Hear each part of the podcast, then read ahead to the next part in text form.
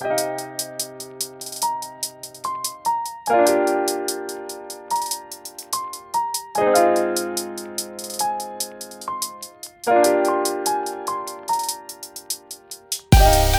迎收听跳岛 FM，这是一份可以用耳朵收听的文学杂志。在这里，你将听到关于文学的一切，以及更多。用轻盈的声音装载有重量的语言，用鲜活的讲述赋予生活叙事的形状。和我们一起从一本书到下一本书，听见文学，阅读生活。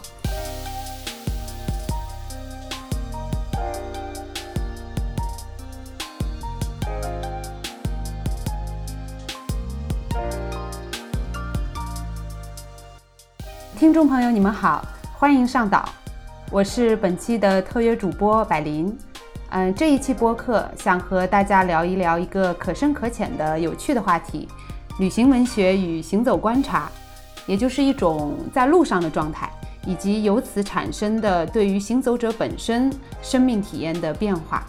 呃，今天请到的两位嘉宾对这个话题非常有发言权。啊，首先呢，第一位嘉宾是资深的媒体人。周轶君老师，周轶君老师曾经担任新华社常驻中东记者、凤凰卫视资深国际记者、时事观察员。啊，周老师有一本著作叫做《中东死生门》，这本书呢，记录的就是他在零二到零四年的加沙生活的记录，描述了阿拉伯人和犹太人之间难解的冲突和悲剧。啊，让我们欢迎周老师。嗯，感谢，很高兴来到这里。啊，另一位嘉宾是请到吕小雨老师。呃，小雨老师是青年作家、学者，啊，牛津大学博士，澳洲国立大学战略和国防研究中心研究员，现任北京大学国际关系学院的助理教授。啊，小雨老师虽然是象牙塔里的学者哈，但是他却有着丰富的长期驻守前线的经验。呃，曾在联合国开发计划署工作，参与过国际人道主义救助，在秘鲁前总统的竞选团队中工作过。呃，去年呢，他出版了非虚构的著作《利马之梦：小雨的拉美笔记》，讲述了自己在秘鲁的这一段比较魔幻的经历。啊，我们欢迎小雨老师。啊，谢谢百灵，然后跳岛的各位听众们，大家好。啊，好的。呃，刚才我都铺陈了两位嘉宾的经历。那么由他们的经历呢，首先会产生一个很好奇的问题，因为因为两两位其实去到的地方，对我们普通人来说还是非常的特殊，所以想请两位老师分享一下，呃，你们最初吸引你们出发去往他者土地的这种动力是什么？我觉得人可能都有走出家门的一种冲动吧，就是你肯定想想出去看，而对我个人来讲的话，呃，我其实是。这几年才开始慢慢在反思这个问题，就是你刚才提到的，为什么要出去，而且是不断的出去，而且甚至可能会在一个地方住很久，就不是家的地方住很久。呃，我我我觉得这是一个非常个人的事情，就是对我自己来说，我才慢慢意识到，原来我比较喜欢一种 inconvenience，就是不是有一点点不方便的那个状态，不舒服的状态。就是大家不是有时候聊，就是聊这个舒适圈，而且大家觉得，那过去大家都说要跳出舒适圈，现在有的人说我待在舒适圈挺好的，为什么要出去？等等，会说这种，呃，我觉得这个东西不是一个概念，就是，嗯，我没有法没有办法去体验别人的感受。对我自己来说，我是慢慢了解到，原来我喜欢。那种有一点点陌生的环境，有一点点让我觉得不方便、不舒服的。比如说到一个地方，这里的文字不是我的文字，这里的语言是我要重新学习，呃，或者说这里的人的风俗习惯是完全我要重新适应的。这件事情会让我很兴奋，呃，而且它是实它实际上会给我一个完全不同的切入点。呃，我最早学习阿拉伯语是一件很偶然的事情，就是我在。高中考大学填报志愿的时候，就是手里捧着这个志愿书，上面我要我要想学外语，然后看到别的语言都是两个字，德语、法语、什么英语，然后看到阿拉伯语是就三个字的这样，我就觉得哎，这好奇怪。那时候完全都不知道中东的妇女是要戴头巾的，这这最基本的事情都一无所知，我就就开始了，这就是一个非常偶然。然后，但是我回过头来看的时候，就发现这个偶然当中给了我一个非常好的视角，因为在今天，呃，大部分我接触到的，就是在中国研究，呃，这个西方啊，或者是大家都是以欧美作为一个标准在对照，会比较多。那么中东实际上给了我一个完全不一样的切入点。好的，肖宇老师，你有什么不同的？嗯你说有几个方面的原因吧，我觉得一个方面可能跟周老师说的一样，就是，呃，你在那种特别舒适的环境里面，你是很不安的，但你在旁人看上去很不安的环境里面，反而会觉得很舒适，啊，这个是我的一个感受。就我第一次去去去这样的第三世界国家，应该是应该是去西非，啊，然后后来才跑到拉美啊，然后跑中东啊，或者跑其他地方。呃，当时主要就是很可能跟周老师说的一样，就是那种你需要去适应啊。然后这个就让我从非洲回来之后，突然之间我觉得我在英国的留学的经历，因为我在英国待了挺久的，在英国留学经历就发生了改变啊。然后我当时在学人类学和国际关系，然后人类学课上基本上谈的都是亚非拉的事情啊，所以这就这就激起了你这样的一个求知欲吧。所以到之后的话就想跑。啊，但是之前并没有把这样的这样的跑动作为是你的学术职业的一部分，啊，因为因为，你你觉得去看看可以，对吧？但是像周老师，比如说我把当做一个职业去的话，其实当时没有下定决心，啊，说比如说我也不知道我要去哪里，啊，然后可能是到了这个一七年一八年之后，我才觉得，哎，其实国际冲突地区冲突地带可以跑一跑，啊，然后也没有想象中的那么那么的危险。啊，它自然会有一种呃呃呃生命的考验在，但是我当时到一七年一八年之后，突然觉得其实 logistically 就是至少在这个、呃、技术操作层面来说，我好像已经可以呃进入和呃出来部分的冲突地区了，所以那个时候突然觉得哦，其实可以往这些地方跑一跑，然后也当时是对，当然这个拉美这本书中也谈到嘛，当时对这种纯粹在书本上去讨论这些地区的方法。呃，已经觉得不适应了，所以就觉得啊、呃，可以去往实地啊，往这种现场去跑一跑。呃，那我特别好奇两位嘉宾，因为你们刚才都呃，就是不约而同的都是从你们求学的时候开始讲的，但是其实到呃到现在的话，我们回头看哈，两位的这个身份其实还是呃不不一样的。就是说，周老师他还是一个资深的一个记者，战地记者。这样的一个身份去去到这些现场，然后小雨老师呢，他是还是一个青年学者的一个状态，去观察这些东西。当然你，你你怎么定义这个青年学者在现场的呃是位置，这是另外另外一个维度的问题。所以我很好奇的是，两位呃嘉宾，就是当你们你们的身份在现场的那种体验的状态之下，会不会对你们想要去追寻的东西？产生一些呃潜移默化的影响，比如说我有意识，我是一个记者，所以我要做一些什么事情；然后我是一个学者，呃，观察观察员等等，我要想做什么事情，这个东西会有影响吗？呃，我我作为记者的话，嗯、因为是一份工作嘛，嗯、当时我在就是呃在巴勒斯坦的时候，我们说这个事情已经是二十年前的事了，okay, 嗯、我也非常的惭愧，说的是二十年前的事。那么。这个就那个时候，整个的一个状态就是说是一种工作，而且是我第一次的驻外经历，所以你会特别的投入，然后你的工作的强度是非常大的。我曾经就是好多次，比如说要遇到像有空袭报道或者是就小规模冲突啊这些情况，那三十六个小时、四十八个小时就不睡觉是很。就非常常态，然后我在我办公室里面就放了三个椅子，都放在一块儿，就会在上面睡一会儿。有的时候，所以那个状态，然后你要不停的写稿子，然后因为在通讯社工作，那么你要给不同的这个线路，我们叫还有什么媒体去服务，所以你通常一个事情你还要写出很多很多条不同需求的这个稿件等等，就是你有很多的任务去做。呃，这个当然是一个好处，就是说任务会帮你。让你忘掉一些很多别的事情，就是你个人的那种状态、你的情绪的好坏等等这些东西会会就特别是会帮助你克服恐惧，因为你知道你有一个工作，你有个任务要去完成。但另外一方面，我回过头来讲，我也觉得有一点点遗憾，就是我那时候还没有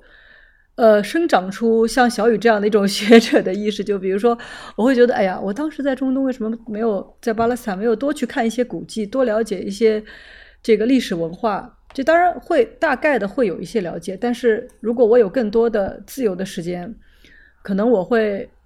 抛去那些表面上大家都在追求的热点的问题，比如说冲突，而去看一些更古老的事情，比如说拿破仑当年在那里他留下的痕迹是什么？呃，然后他们的大学的体系从清真寺来发展到今天大学的这样一个体系是怎么来的？等等，就这些问题我也很好奇。但是你可能作为工作来说，你就没有那么多的时间精力去做它。呃，我做的更多的可能是跟当地的那一个时刻的人在打交道，而不是他们的古人他们的一些枝枝蔓蔓的事情。所以我觉得当时的状态就是直接，直接很好，但是有点过于直接。可能很多年以后我回去再想的话，我希望也有更多的那种散漫的观察方式，可能也会也会很有意思。您您刚才谈到那个很有意思，过于直接很好，但是过于直接还是有点遗憾，是吧？嗯，对对，嗯，然后我我刚才百灵说这个学者观察的这个姿态啊，因为我个人特别反对学者观察的姿态，所以我觉得至少是参与性观察，或者是观察性参与吧，就是可能我更甚至更喜欢这种状态是观察，呃，是这个观察性的参与，就是你怀着一颗这个这个呃警觉的心，但是应该是是是你可以参与到其中的。所以，呃，所以我反而是喜欢挑有事件的一个时间点进入，比如说大选，啊，比如说某一场危机或特别的冲突，然后进入到这样的一个现场之中，呃，但是我一进现场，事实上你很容易忘到你的学者的身份。事实上，我觉得我的工作方法更像是国际记者，啊，包括我可能过去见的第一批人，对吧？可能就是新华社的，在当地的，还有其他媒体，因为之前在国际组织，所以肯定也会见国际组织的人。所以做的事情其实非常相似。对，小雨，我刚才觉得，就你有一点说的非常好。实际上，在我们把自己扔到当地、投入进去的那个那个时候，我们也许不那么在意自己是谁。我觉得那才是一个比较自然的反应，因为你就是到了那儿，你觉得我想跟当地人说话，我想，对吧？我我想参与这个事情，我就睁开眼睛看，张开嘴问，就是这么一个，其实非常。可以说是非常原始的 这么一个状态，嗯，那当然可能你带着不同的输出的目标的话，你问的问题，你想看的角度也会不一样。但更多时候，我觉得就是一种非常，嗯，非常自然的一种体验吧。呃，还有一件事情就是说，我们是选择什么时候去进入这件事情。比如说，你当时去，你去，呃，这个秘鲁的时候，你是选择了一场选举。这个是，其实这对我们来说就是一个非常记者的一个一个方式了。会我们会选择一种大事件的时候去看，呃，这个我过去也就也一直是这样做，因为大事件它就像是，比如说你想了解这一大片海面，然后你根本你也不知道从哪儿下手，但是大事件像一个非常大的气旋嘛，把所有东西搅动起来，然后哦，我们知道这个事情有事情在发生了，那么这个时候它会把它所有层次的。这些事情都翻搅一遍，我们能够看得到。呃，这是我过去二十年其实大部分时间的一种工作方式。因为我们做记者的话，你当然是有事情你才去报道嘛。但另外一个另外一个方面，当我想进入一些更深层次或者说更有广泛链接的层面的观察的时候，大事件未必是一个呃最佳的方式了。我我我就我来举一个例子，就是在。呃，一二年就是从一一年到一二年，大家知道有发生这个阿拉伯之春。那么我当我当时作为一个记者在那里，然后报道了很多这个变化。那么这也属于我刚才说的气旋类的，就是有事情在搅动，那有事情在发生。那么到过了几年以后，我重新回到当地，我是想看看它这个变化的时候，我去埃及的时候呢，我也仍然选择了它一场新的选举，仍然选择了以我当时的方式想去报道它。很快我就发现。嗯，不太有意思了，因为，呃，我如果还是跟着那样的一个热点去走，你仅仅能拍到，就是你仅仅能去看到说总统是不是自己来投票啦，当地人怎么说话，他对媒体说了什么，群众反应是什么，这些东西根本不能真正反映他的变化。然后我就抛弃了这样一种方式。我当时去的时候的这个野心，还是想用我一个人的力量，可以拍摄，又可以发视频，又可以。结果我把这些东西全都给抛弃了，我发现没有意思了。然后我就用一种，就带一支笔，甚至是不用笔，可能录音，甚至也不录音，就只是去找回我当时采访过的一些人，呃，非常个体，然后来讨来跟他们聊聊他们这几年的变化，然后去观察他们的生活。这个是完全没有大事件、没有气旋在发生的时候，风平浪静的时候。但是我觉得那个时候就是更加静水深流吧，就是你就到了那个 deep water 里面，你就会真正感受到那个海水的温度，然后这个区域到底里面有些什么样的物种，到底是怎么回事，而且给了你一个时间空间，你可以松弛下来去了解这件事情。那时候我的感受就完全不一样了，所以呃，刚才我们聊的这个身份的问题等等，我觉得其实是一个我们如何进入、如何产出，这么可能是这么一个问题。嗯嗯然后这一点我最近一段时间感触也特别深，呃，因为对，因为我也同意嘛，事件当然是一个非常好的入手，呃，反而是学者可能不会那么着重于以事件作为入手。对于我来说，以事件进入是提供了一个，呃，相对于学者来说一个不同的视角，或者是一个理由，就让我能够去到这个地方，啊，然后我、嗯我近两三年因为出不了，所以我在整理之前的一些采访啊什么之类，我突然发现到就是关于这个个体叙事的重要性。比如说当时二零一九年的大马士革也是跟新华社的记者在一起坐在一起聊天，就是之前第一次见的时候会聊很多这个关于比如说当时的战况啊，然后呃具体来说呃呃当时还在谈战后重建的问题啊，然后各国之间的协商啊等等，联合国在其中的地位，然后但是你在第二次再跟他们去吃饭在聊天的时候，就聊得非常平常的事情，所以现在我印象最深的事情反而是反而不是这些，反而就是说。我记得他们当时跟我说，在某个时间点上，突然之间大马士革，呃，出现那种大的虫子，在各个那个公寓里面。然后后来专门去查这个那个事件，当时还是，呃，在那个以色列和这个呃约旦还有叙利亚之间，还甚至有官方的这个讨论，关于是这个虫子从何而来的问题。所以就这样的一些生活中的细节性的东西，反而现在让我回去去看，就是。呃呃呃，构建起了一个更为丰富的在当地的这样的一个生活的图景，所以这个可能也是回应周老师，嗯就是说怎么看到这个 deep 嗯 water 啊、下面的东西啊，我我觉得仍然可以通过事件去那个地方，因为这提供了一个很好去的方式，呃，或者更更更加对于我们来说更加具体来说，你要说服别人说，那为什么你要去这个地方啊？比如说我们要写各种 proposal，对吧？这个可能写跟写一个采访计划一样需，要资金。对对。对啊，对啊，是这个样子。啊就是如果需要资金对，然后你说我去看 Deep Water，我要去看普通人的生活，那他可能觉得，那你去哪里看都可以，对吧？为什么你要偏偏去这个地方看？所以，嗯，所以我觉得就是以以以事件作为借口，呃，但是事实上，我现在也在想，就是呃呃，当然我本身的产出并不是新闻稿，也不是内参，所以说我就在想，如果是我要去写，我会以如果是非虚构的写法，或者是虚构的写法，能以什么样的方式更加把那个更加丰富的那个东西，更加庞杂那个东西，啊、呃、所所所展现出来。当然，你展现的方式肯定跟本本土作家是不一样的。比如我们去叙利亚，我们肯定跟叙利亚作家写的不一样，嗯，嗯所以那样的一种视角，怎么以一种呃呃丰富且呃呃且不且不浅薄的方式，对吧？得以呈现，我觉得这个就成为了之后的呃想要去回应或想要去写作这样的一个目标。嗯，两位谈到这个，刚才有一个词儿我印象特别深刻，就是说 deep water 这个概念。嗯，所以接接下来我会会产生一个问题，就是说，因为不不论是周老师去到呃，我们谈你去呃加沙地带、巴勒斯坦地带，还是小雨说的拉美，或者是呃中东的叙利亚或者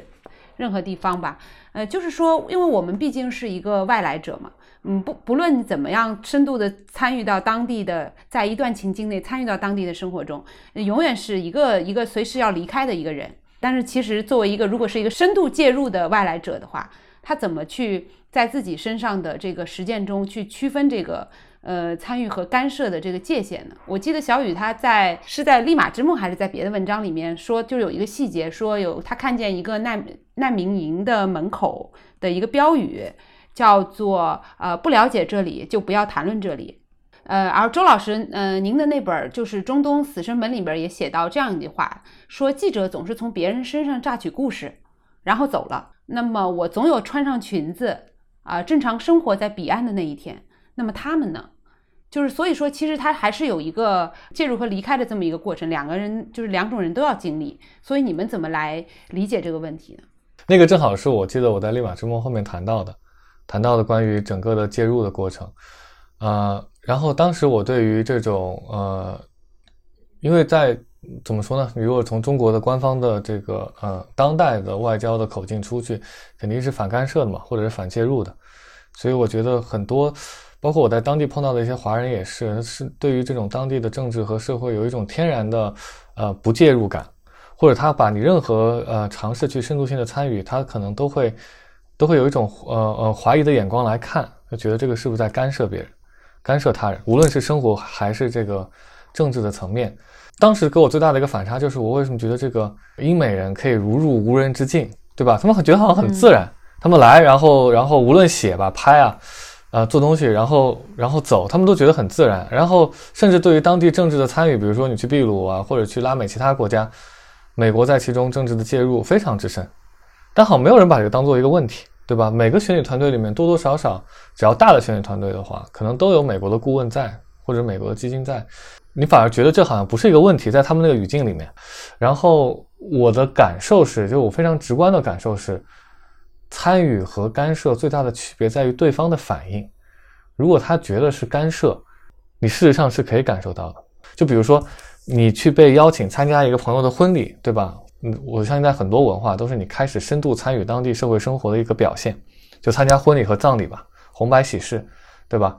但你肯定有一个点，就是如果你讨论到让别人不舒适的时候，别人会反应或告诉你不应该用这样的方式来讨论我的生活，那就会成为一种干涉。所以我觉得他人的反应，事实上如果去做察觉，还可以还是可以在日常的互动之中感受到参与和干涉的。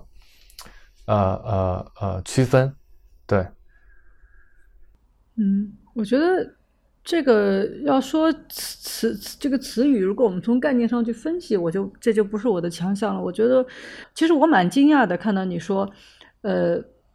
在那些那个难民外面会有人说，就是说，如果你不知道，你不要来讲我们的故事这样的话。我觉得可能在拉美，他们的自我的叙述的意识蛮强的。而在中东呢，相反，就是我接触到的，就是说他们的故事，他们很希望自己的声音被听到，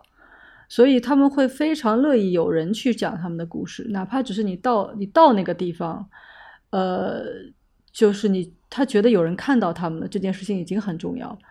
我记我印象特别深刻的时候是在巴林，那时候是在应该是一一年，呃，还是一二年，那就是那次就是政变的时候，然后。因为它整个国家其实是一个封锁状态，外国记者根本进不去。当时我和我的摄影师呢，我们俩是在机场被问到说你们来干嘛的时候，因为我呃，就是我们俩其实是就是在海就是在那边虚晃了一枪吧，我们就说我们是个人来旅游的，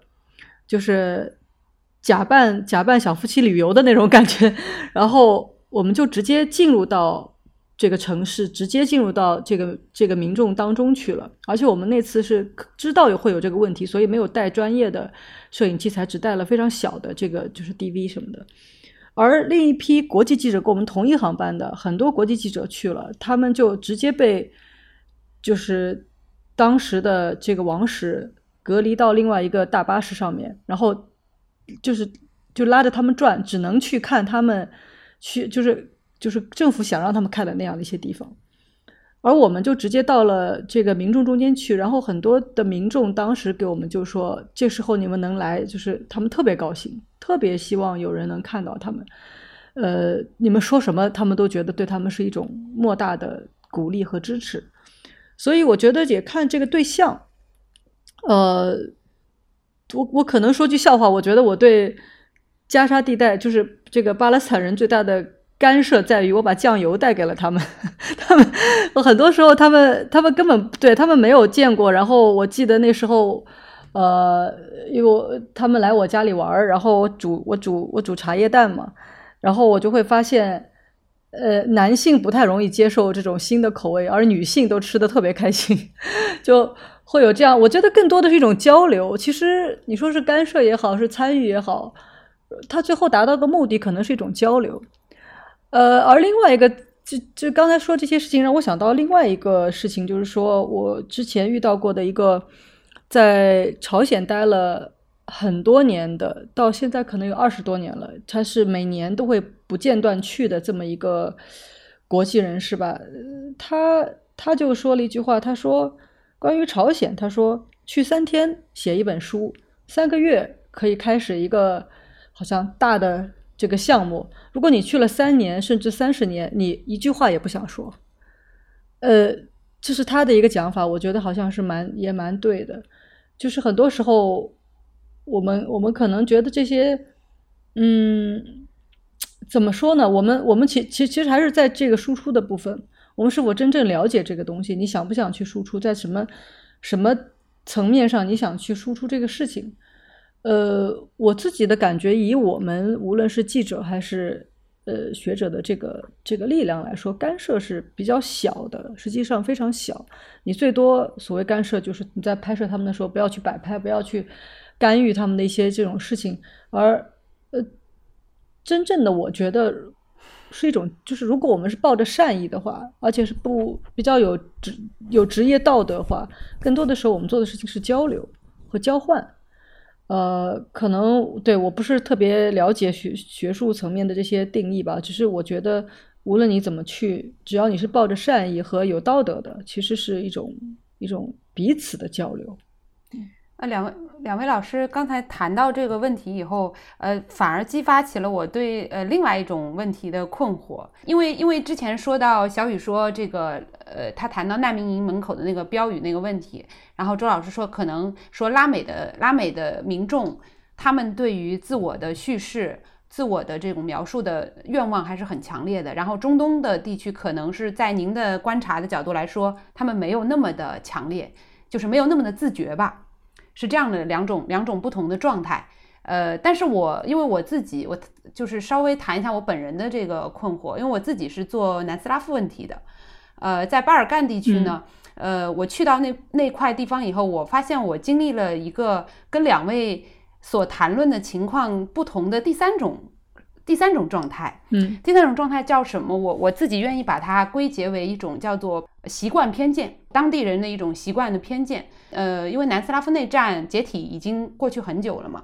所以说现在在那块地方，其实是如果用周周老师的话来说的话，就是气旋没有没有气旋，没有什么特别重大的事件去发生，但是反而是在这样一个没有气旋的状态之下的民众的这个生活，它这个底部的暗流涌动的东西。其实是最吸引人的，但是当我去到那个地方跟他们去谈论，或者说试图的去感受他们的这样一种呃经历过大动荡和解体之后的生活的这种分享的时候，我会遇到这样一个事情，就是呃会会遇到这样一些很很有意思的民众，但是你你不会告诉他你是干什么的，但是如果你一旦告诉他告诉他你是干什么的，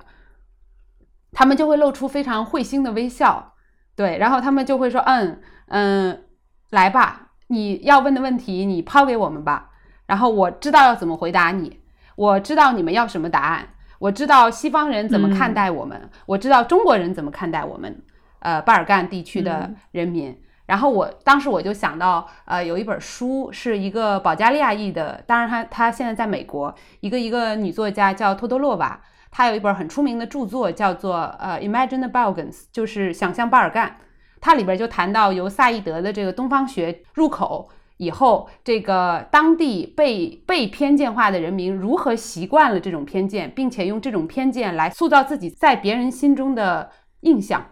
呃，比如说我有一次在呃贝尔格莱德，在一个公园里面遇见一群下棋的老人，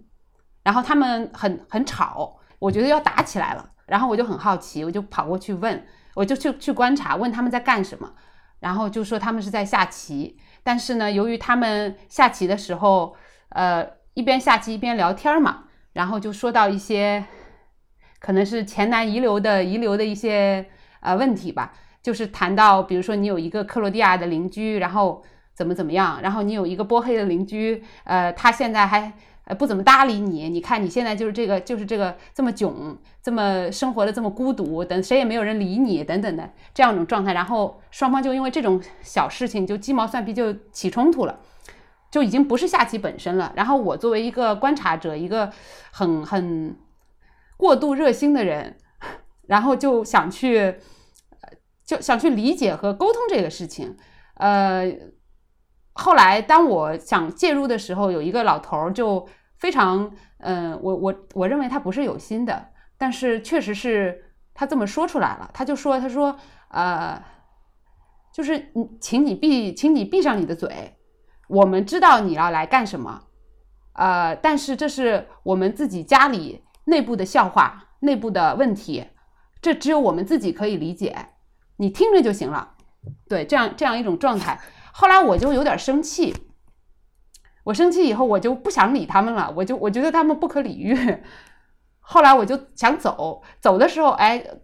超然后有两个人又突然拉住我，很小声的对我讲说：“你不要走。”嗯，我说为什么？就已经是这么僵了。呃，既然我不了解你们的内部，我只是一个游客，我就跑了。他说：“不是，如果没有你，没有你这样的人在旁边站着的话，就没有人来关心我们了。”对，就就是这样的一种悖论的一个状态。呃，我觉得这个倒是让我反过来 觉得是有些像，如果别人来问我关于中国的事情，是吧？就是说，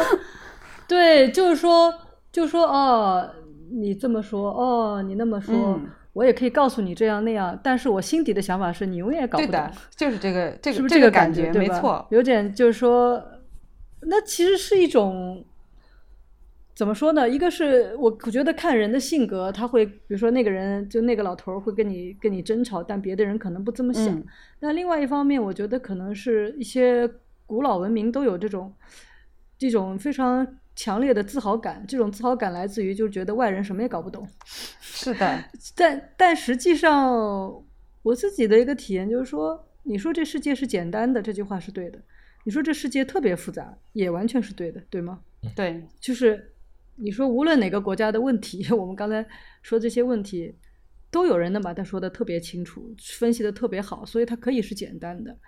但是复杂那就不用说了，那是每一个国家，你哪怕是小到像列支敦士登这样的国，就特别小的，就全世界最小的国家，可能它的问它它真正的细节我们也搞不懂。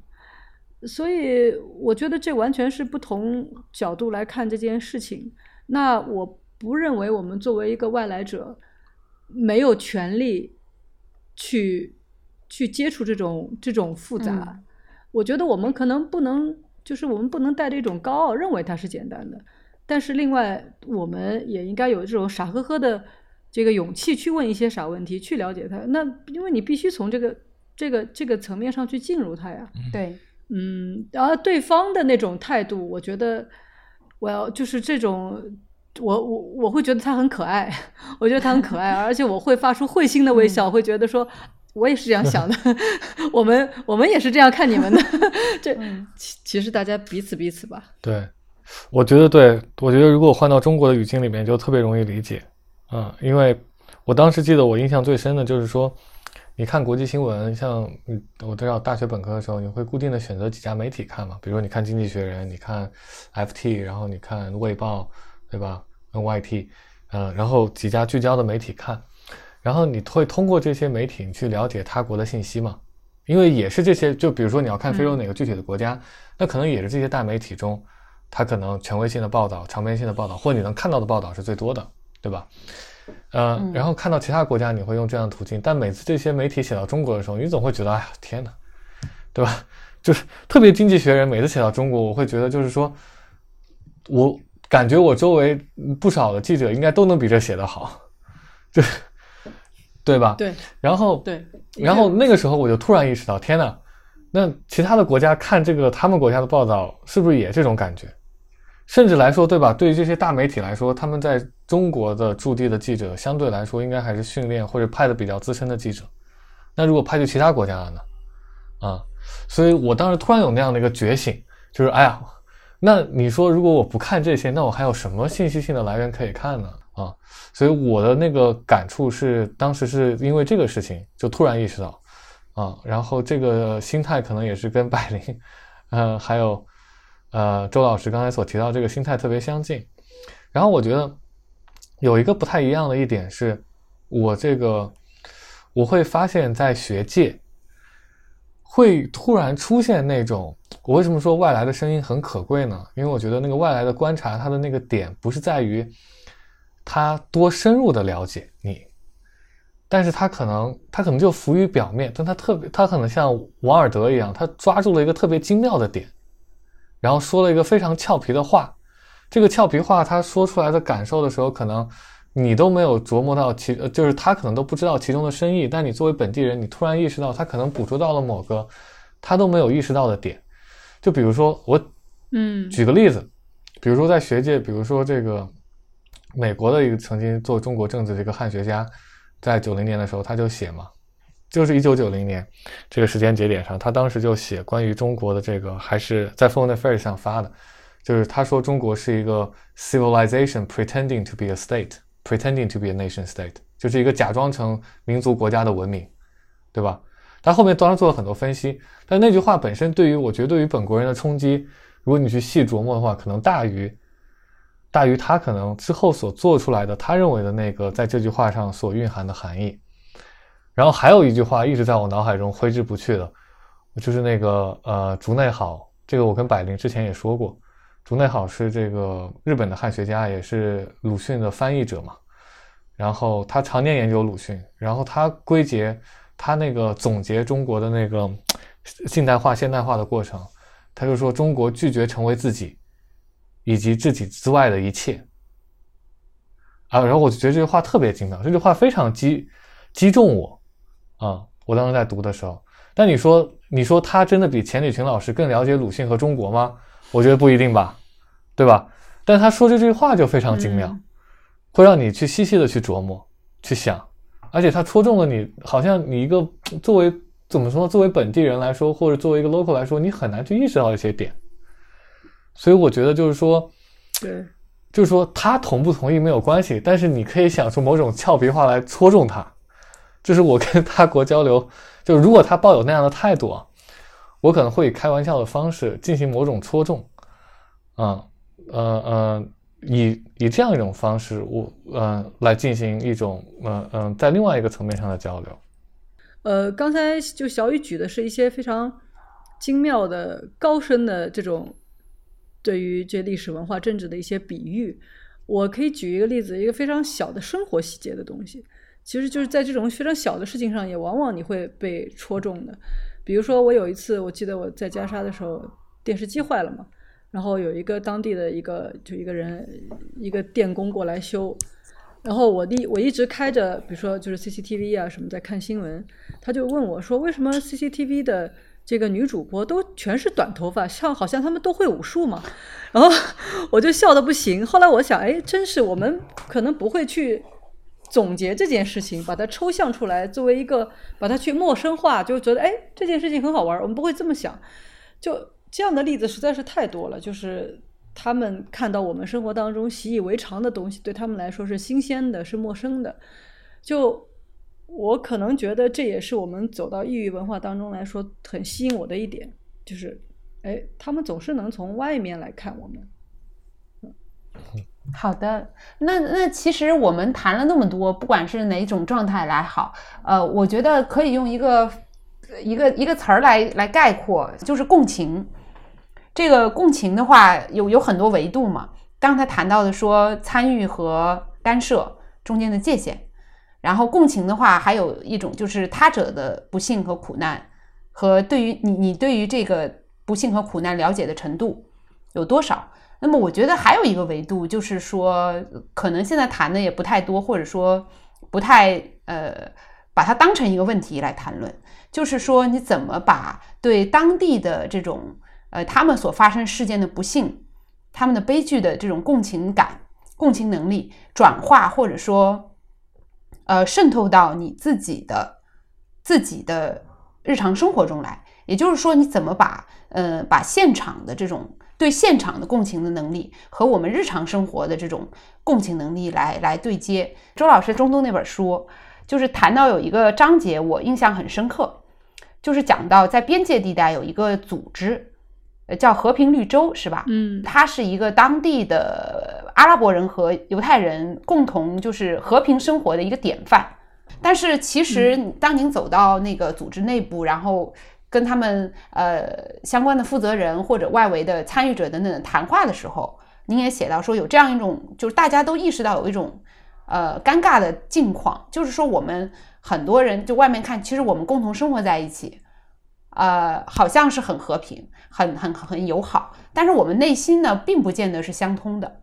所以说，另外呢，就是在巴以之间修修建隔离墙之前，其实巴以之间他们早就心里面有一堵墙了。就这个墙的两边的人都不怎么信任对方的，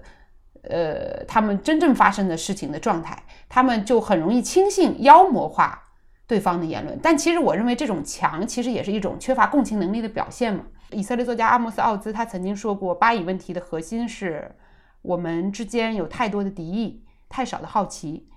这其实就是一种共共情能力的缺乏，一种匮乏。这是他们内部的，那么我们外部的呃参与者或者观察者，面对他们内部的这种共情能力，又是另外一个维度。所以这两种共情能力，两位可以谈一下吗？我觉得在国家的边界产生之前，实际上能够阻止我们交流的，最早先阻止我们交流的，无非是一些地理上的障碍。高山大海，对吧？语言的分界线原来从从来都是在这样一些不可逾越的地理边界上的，而到了近代，实际上我们的这种高山大海阻止我们的东西，实际上是是媒体的宣传，对吧？是政治上的敌意，是这种东西。呃，嗯，其实哪怕在巴以之间，在往前数几十年的话，哪怕在被占被占领土上，在加沙地带。定居点里面的犹太人还能跑到外面来跟巴勒斯坦人去买鸡蛋，因为巴勒斯坦村庄的鸡蛋更便宜一些，是一些非常简单的人活着的这种需求。而到了呃两千年以后，就他们的这个起义，就是他就他就所谓叫那个 Intifada，就是巴勒斯坦人起义之后，双方的。呃，我可以讲叫日常的杀戮开始以后，那这种情况不仅仅是叫变得危险，而是说心理上你就觉得对方是肯定是是妖魔化的。我有一次我采访那个阿巴斯，就现在的巴勒斯坦总统的时候，我记得他还说，他说很多这个以色列人和巴勒斯坦人彼此觉得对方是青面獠牙，是我记得他做了一个就是头上长角然后有尾巴的这样一个动作嘛，我们中文就可以看到是这个青面獠牙，觉得还是就还是魔鬼呢。呃，这样彼此妖魔化的一种一种情况，我想在不同的政治文化里，我们都可以看得到，哪怕是距离地理距离非常近的一些地方，对吗？呃，所以，所以我觉得这种偏见、这种敌意，一定是在我们人类的本能里面的。呃，但另外一方面，这个东西可能它是一种人为的，或者说。肯定是一种人为的障碍，它并不是一种自然而有的一种障碍。刚才您提到的，就奥兹等等，他们讲的都是在讲我们彼此要建立交流，我们彼此认知，你就会放下这样的敌意。呃，你比如说，你可能有仇某一个民族的情绪，但你当你面对一个具体的人，这个人就在就在你旁边的时候，而且你真的跟这个人说过话，产生了某种。突然间的交交往的时候，你这个敌意就会放下来。我就记得当时在呃在耶路撒冷一个博物馆里面，他们也有这样的活动嘛，就每周末会请一些就是这呃这个阿拉伯的呃这个家庭妇女和这个犹这和这个犹太妇女在就在就在一块交流。呃，我记得就是或者是两个就是双方的家庭去交流。我记得我当中特别感动的一件事情就是。有一个呃，一个犹太人妈妈说，她说有一天她在公园里面推着这个婴儿车嘛，然后有几个巴勒斯坦的小孩儿就在就一直跟着她，她就有点警觉了，她觉得很，她就开始觉得是不是有危险。结果他们是上来跟他说，我们在那一次的交流活动里见到过你，我们过来跟你打招呼，他就一下子就放松了这样一个警惕，然后我也一下子，我觉得这个故事就让我很感动，就是一些非常微小的这个努力带来的非常具体的改变，这就是交流的这个力量，这就是让这种人为的障碍。人为的高山大海的障碍能够能够消除它的这种努力。嗯嗯，我是最近陷入了通过呃呃呃，无论是对于这个国内在具体社会议题上相对来说极化的公众讨论，还是呃看国外因为做这个关于国际冲突的这样的呃备课吧。然后比如说看那个，我最近刚把《理想国》嘛那个呃三卷本的那个。卢旺达大屠杀那个与屠刀为邻看完，然后我觉得让我最沮丧的一点吧，呃，就是那种日常的身边的暴力，它不是一个遥远的敌人，他就是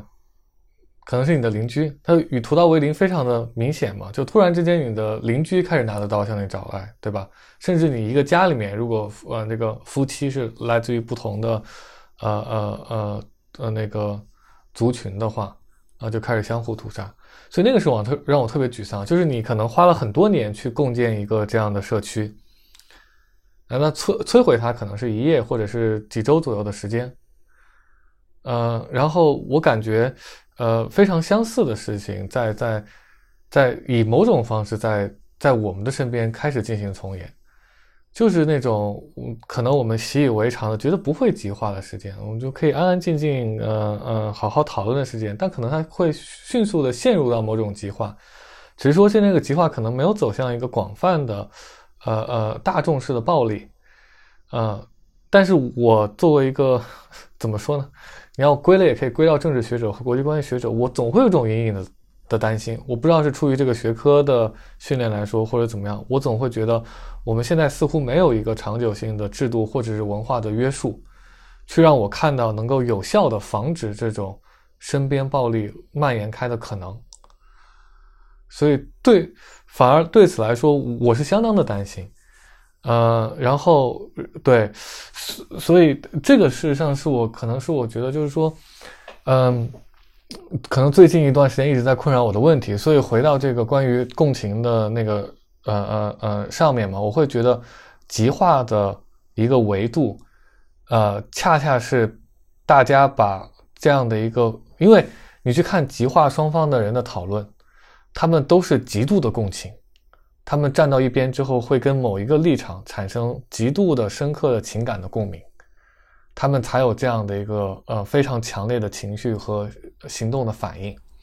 周老师之前访谈过关于那个呃呃呃相对来说激进的这个呃呃呃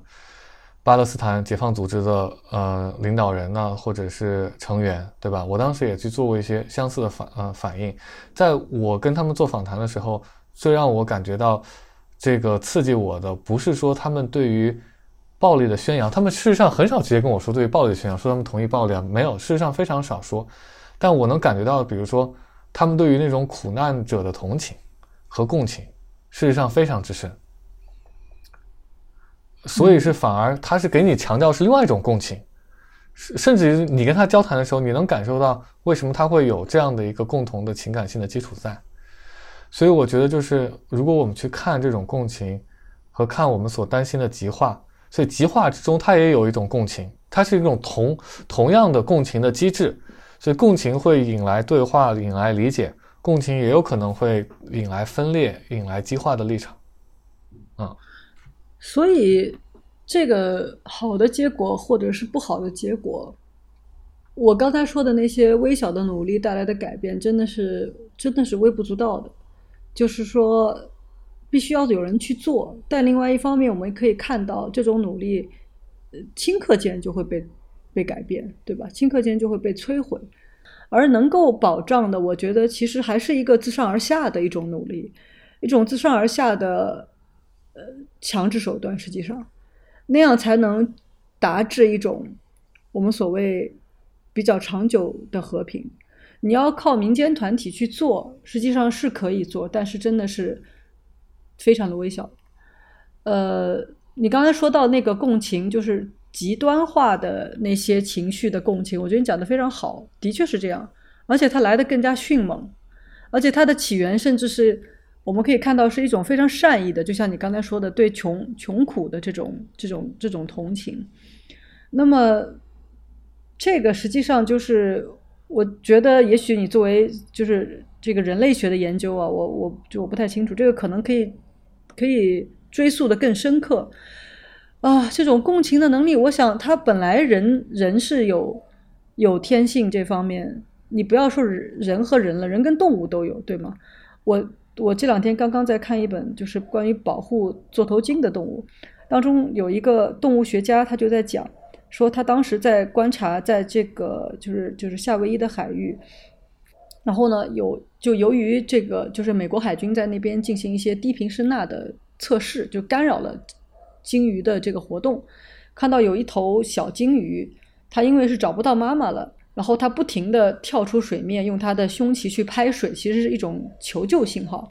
而且这个强度非常大，每一分钟就要跳一次，直到它精疲力尽不能跳了。他看到这样一个场景，觉得他都要哭了。他他就其实他就是站在那里，作为一个动物学家，他就哭了。而跟就站在他旁边的同事，另外一个同事也是一个一个动物学家，居然就说这太好玩了，觉得这这个动物一直跳来跳去，他觉得这太可笑了。这样的差异其实真的究竟在哪里？是是人所受的教育不同吗？是人的本性有不同吗？我觉得作为我我我其实蛮想知道这样的答案的，到底是什么方面人可共情不可共情？我们真的能够找到那样一个开关、那样一个按钮吗？其实如果能找到也很可怕，对不对？对，所以我只能提出这样的问题，我也没有答案。对，呃，这周老师刚才谈到的这个问题，也是我自己，呃，长久以来的一个问问题，就是人与人的悲欢究竟在多大程度上是可能实现的？所所以接下来的一个一个问题，又是一个可能是一个宏大的问题，就是说世界是平的吗？嗯，小雨老师他之前我看过他的一个一个访问吧，谈的好像就是说，呃，反正当时那标题挺挺让我觉得疑惑的。他说这个当代的中国青年应该怎么平视世界，用的是平视这个词儿。然后这个平视这个词儿呢，让我我我自己个人感受，它是我感觉它是不足以准确的表达啊、个人个体来感受世界的，尤其是今天的这个世界的方式。所以说，呃，是不是平视，或者说我们还有别的角度去介入世界、理解、感受世界？嗯、是不是还有别的可能性？然后，如果世界不是平的，因为地球是圆的嘛，地球是圆的，所以所以世界是平的这种，呃，我我我个人认为它是一种幻觉。嗯、我们好像可以轻而易举的，其实我们刚才都在谈论这个问题。貌似你进入了进入了当地，进入了现场，其实有一些非常深层次的文化的东西，呃，心理情感的东西，你是进入不了的，理解不了的。那么，但是这些东西有的时候会成为非常致命的东西，比如说它会引起极端的共情，引起你外界所强烈不理解的这种，比如说邻居跟邻居之间的仇恨，呃，几代几代人之间的仇恨，在在我们外部人看来，可能它是一个不能，呃，很荒，甚至有点荒谬的事情。所以你们怎么来理解这个世界是不是平的这么一个疑问呢？嗯，百灵，我先澄清一下，那个标题不是我起的，我好像也没说过这句话，在那个采访之中。嗯所以你看，人和人的误解是怎么产生的？我们从身边的例子就可以入手。呃，我我可以说嗯是是是，就是你你你你去说平和圆这个概念，然后嗯呃，我的感觉就是说，当然平这个世界是平的，当然本身就是 中东呃之前做中东非常有名的记者他说的嘛。对，然后，当然，他平是一种想象，是比如说，你可以说自由主义，我新自由主义的一种想象了，对吧？呃，但是我觉得他是，他是提供了一个一个这样的视角或这样的一个愿景，告诉你说，这个世界本来是没有那么多给人的边界的。嗯就是如果如如果我们回到人类起源的时候，对吧？没有这种国家性的边界在，啊，当然你可能有具体社群性的边界，但是像这样以国家性的边，甚至回到一战之前，我们现在这种边界在一战之前都是不存在的，啊。我记得有个特别有意思的例子，就是呃，我具体忘了是哪一位知识分子，他当时是建国完之后回到国内工作，当时就问他这个海外，当时海外去去其他国家护照签证啊的这样的信息啊，还有证明。他说当时我们留学的时候都没有所谓的签证这些东西，买张票就去了，对吧？嗯，没错。所以，所以事实上，在某种程度上来说，我们是否可以说，如果我们撇去交通快捷的这样的一个因素之外，世界可能在此之前可能更平，对吧？它这种流动性在国家、在国家边界的设界的这个障碍，事实上是更小一些的。从某种程度上来说，还有一个你说的就是说，这个不同区域、不同地域之间人的共情、呃理解啊这些之类，我是觉得这样，我是觉得也不用。不用因为国家边界而导致会觉得他者是我我我去理解他者是是有障碍的。我觉得有时候你跟身边的人，对吧？我们说这个呃亲子关系或者是这个亲密关系，是是是最难达成真正的理解。就你看啊，这个人跟你生活在一起啊，时间又长，语言又通，你还有各种这种嗯生活上的互动，非常密切的互动，你你有的时候也很难了解这个人。对吧？所以我觉得你反而是，如果你回到日常，你会觉得这种日常之中，呃，跟身边的人的了解可能都没有达到一个你你所想象的深刻的程度。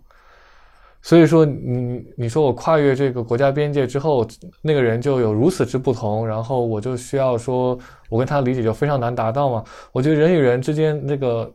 理解难以达到或企及的这样一个程度是平等的、均质的。嗯，存在于这个世界的空间之内的，甚至跟你的语言、跟你的这个呃，你跟他认识的时间，对吧？你你们的经历可能都没有那么的相关性。因为我有那种，就是好像你跟对方也不懂语言，语或者你们语言的沟通能力很差，但是能心领神会，就很快，就大概你能知道对方想，他也知道你在想什么，对吧？是心领神会，所以我反而是觉得这种理解和不理解，它是非常均质的。播撒在这样的一个人口的，或者是这个生物的这样的一个，呃呃谱系里面，可能我觉得有的时候真的是一种运气，或是一种缘分，对吧？你恰好在这在在在在这个茫茫的生命体的呃海洋之中，恰好就碰到了那个你可以共情的人，或者是事，或者是动物，啊，但这个多大程度上跟你的能力是有关，教育有关，我我觉得真不好说，啊，嗯。对，我觉得那个，我我我想回到刚才有提到这个奥茨说的这个，就是说巴以之间太多的敌意和很少的好奇哈。后来我在想这句话的时候，我就突然想到说，彼此之间没有好奇，呃，包括我们刚才讲到的，我觉得还是自上而下的这种这种努力可能会更见效，去消除敌意。为什么呢？实际上，我觉得缺乏好奇是因为不安全感。就是巴以之间，你本来就有一种他可能要杀了我的这种不安全感，那怎么可能产生好奇呢？好奇必须是你你你大家都觉得我是我是友善的，我才对你探头探脑，我们可能有交流。我记得在呃在加沙的时候，有一个边界嘛，这个艾雷兹检查站里面的以色列士兵就跟我说过，就因为他们那边的误这个就是。这误伤率是特别高的，就经常会打死可能走过来的小孩儿，甚至是或者是几个就几个少年，或者是不相干的人。我问是为什么，他说他他走过来，我根本看不清楚，我唯一能做的就是先开枪。那么在这样的一个情况下，当你觉得对方对你都产生威胁的时候，那你是不可能有好奇，不可能有我们所认为的呃真正有效的交流的。那么，所谓世界是平的，其实就是 Friedman 当时是首先触动他的。其实我觉得是生产供应链的平，他是认为这这世界原来就是印度有那么多的呃这个这个外包，对吧？你可以就你打电话，你想去美国的一个服务，呃什么售后，结果是一个是一个印度人接的电话，对吧？然后你需要的一个产品是中国制造的等等，他首先他认为是生产供应链的这样一个被拉平了。然后带来了就文化呀，有他讲的文化，其实更多的讲的是这种就是潮流文化，就这个流行文化，穿穿牛仔裤啊，或者大家看一个什么电视剧啊等等，就这种东西。那么在今天的话，这世界显然改变的太多了。由于疫情，由于各种原因，全全球化，我们大家都认为是一个进入了一个几乎停滞的状态。那生产链的供应当然并没有停止。我今天还看一个报道说，由于这个俄乌的冲突，然后在欧洲今年冬天给中国的企业做电电暖炉的什么大量的就爆单了，很多人要买这种东西。那对啊，你还是可以去供应。这个受到了很就是供应链的平受到了很多的阻碍，但是还是在还是在流通。但是我想，它所谓的不平了。是我们今天感受到这个世界可能有越来越多的不安全感，就是我们可能觉得，呃，对方的 对我们的生存、对我们的发展等等，对我们的某种这个这个目标都产生了威胁，可能。所以在这种不安全感的基础上，我觉得彼此的好奇心是不可能不可能生长出来的。我保护好我自己，不让你进来才是。我要做的第一反应，所以在这个意义上，我们所谓变得不平，我自己的感受就是，在全球蔓延的一种不安全感。嗯，我觉得这种不安全感特别的明确，特别的重要。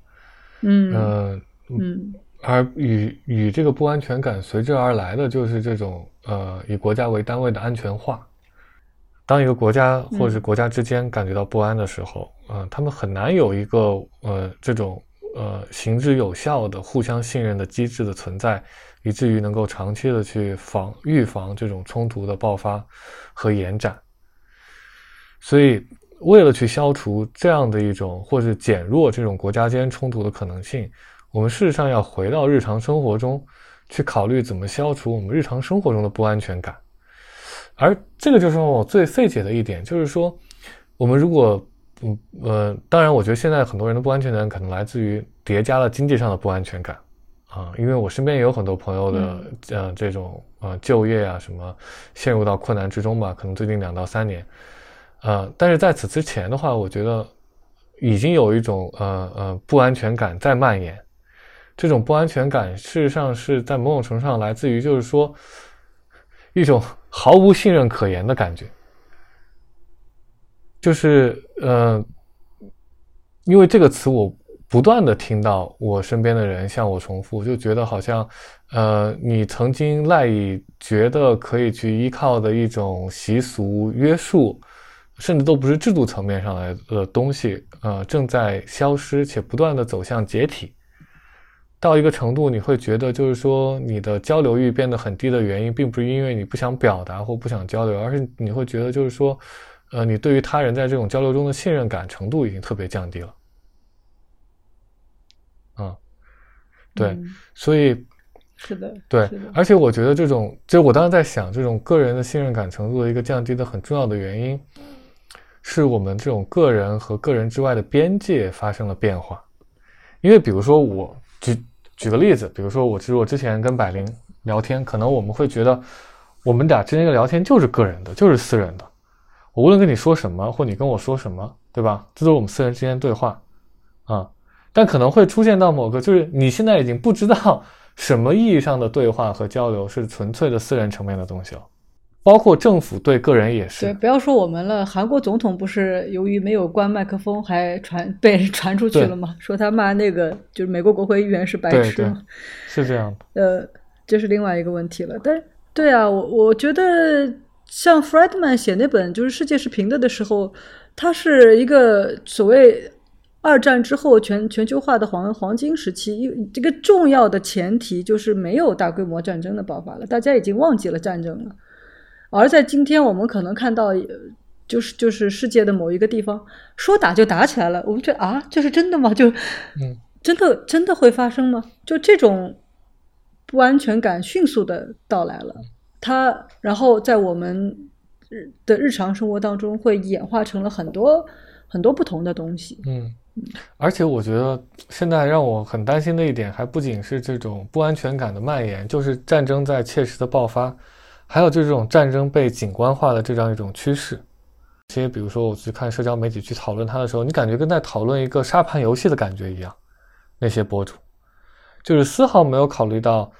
其中，呃，就真真切切的人和血肉，事实上是在这个战争过程之中的。我一方面啊，我一方面我可能我当然反对你说的这种景观化，我我也非常反对，就是不顾当中这些就是这个这个有血有肉的人。但另外一方面，我又觉得说，我没有权利去说他们不能这么做，因为每一个人介入参与都是他们个人的事情，而你不让他去做才是，我觉得才是不对的。可能就是。你比如说，呃，我就我那时候在我就我在加沙，我遇到过有一些这个日本人，他们是自己就是公司职员嘛，他来就是看看，他也当然那时候还没有很很发达的，就是社交媒体啊、网络这些，呃，他会觉得是我就是想来看看，我没有什么目的，我就我你你你，他也你也可以说他是游客，你也说他是观光，他可能连。基本的历史、基本的这个东西都搞不懂，都有可能。但是我想说一句，就是说，在当时、在当下的环境当中，我自己甚至认为，看总比不看好。嗯，啊，可能我有我有这么一个感受。当然，前提是我我觉得景观化当然是不尊重的，而你忽视了就是有血有肉的人，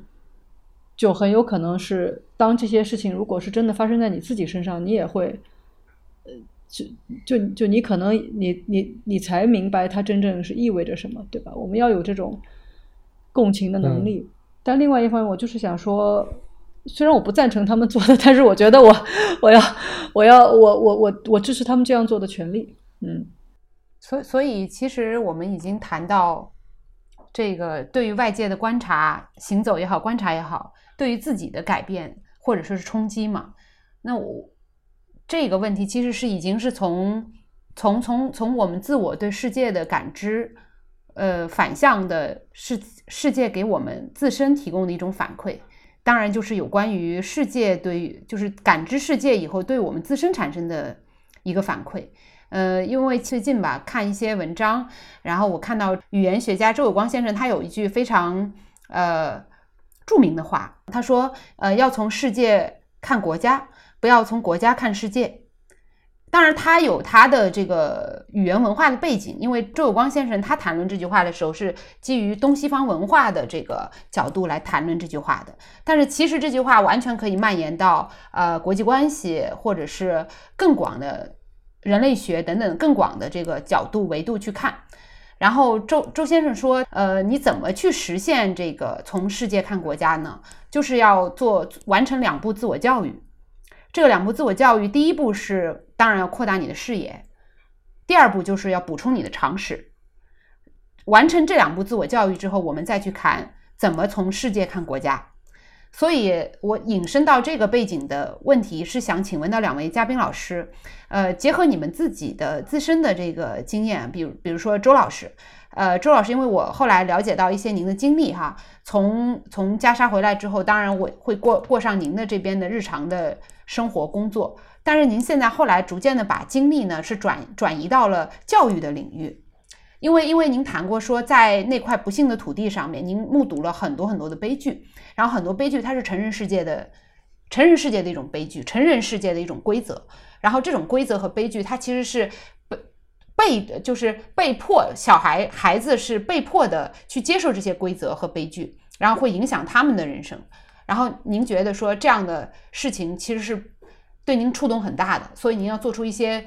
改变的努力，比如说在教育问题上等等。然后小雨呢，小雨老师他就讲，因为我我还是谈那本《立马之梦》那本书之后，呃，也在后记或者是之后的感受谈到说，呃，在这个秘鲁之行之后，你就你不能够再用呃学者的或者是文本的那些抽象的词儿去概括一个纷繁的世界的现象。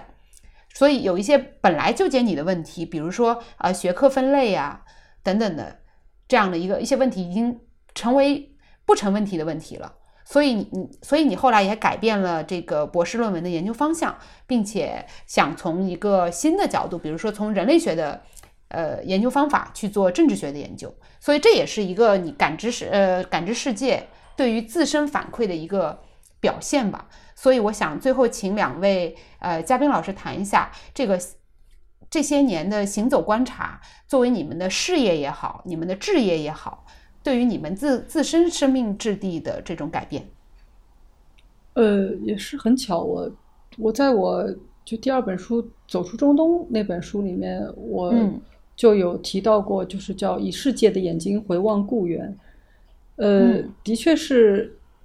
像周有光先生说的，我我也觉得走出去，然后回过头来看，其实是为了更好的认清它。而且我当时还举了一个例子，就是就在就在美国那个航天博物馆里面，他们不是第一次登月的时候讲了一句话，就是说第一次回过头来看我们的家园，我们的地球，然后你对它会有完全不同的一个认知。我记得很多的宇航员，他们不是都说嘛，就是我飞上太空回看的时候，会觉得地球哪有国界呀？就是